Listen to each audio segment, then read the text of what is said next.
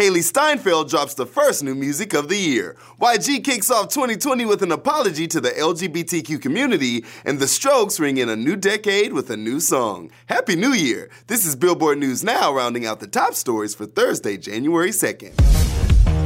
For most people, it's New Year, New Me. For Hailee Steinfeld, it's New Year, New Music. And it's so.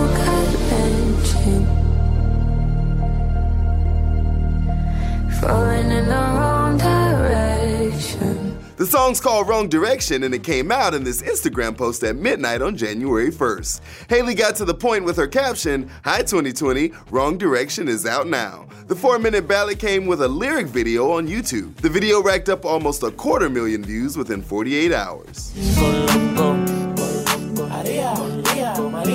YG kicks off 2020 with an apology for his quote ignorant views on the LGBTQ community. In a tweet posted just minutes into 2020 on New Year's Day, YG took a moment to reflect on some of his past behaviors and issue a formal apology to queer people everywhere, saying, it's been brought to my attention that my old views on life was ignorant. I apologize to the LGBTQ community for ever coming across like I was anything but respectful and accepting.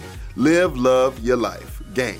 Many users quickly thank YG for putting his tweet out. Other users commented that YG's change of heart may have been spurred on by his public relationship last year with R&B star Kehlani, who openly identifies as bisexual.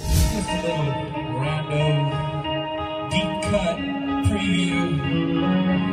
Get out your handkerchiefs. Add another project to your anticipated albums of 2020 list. While ringing in the new year at Brooklyn's Barclays Center, The Strokes announced they have a new record on the way and gave one of its tracks a live debut.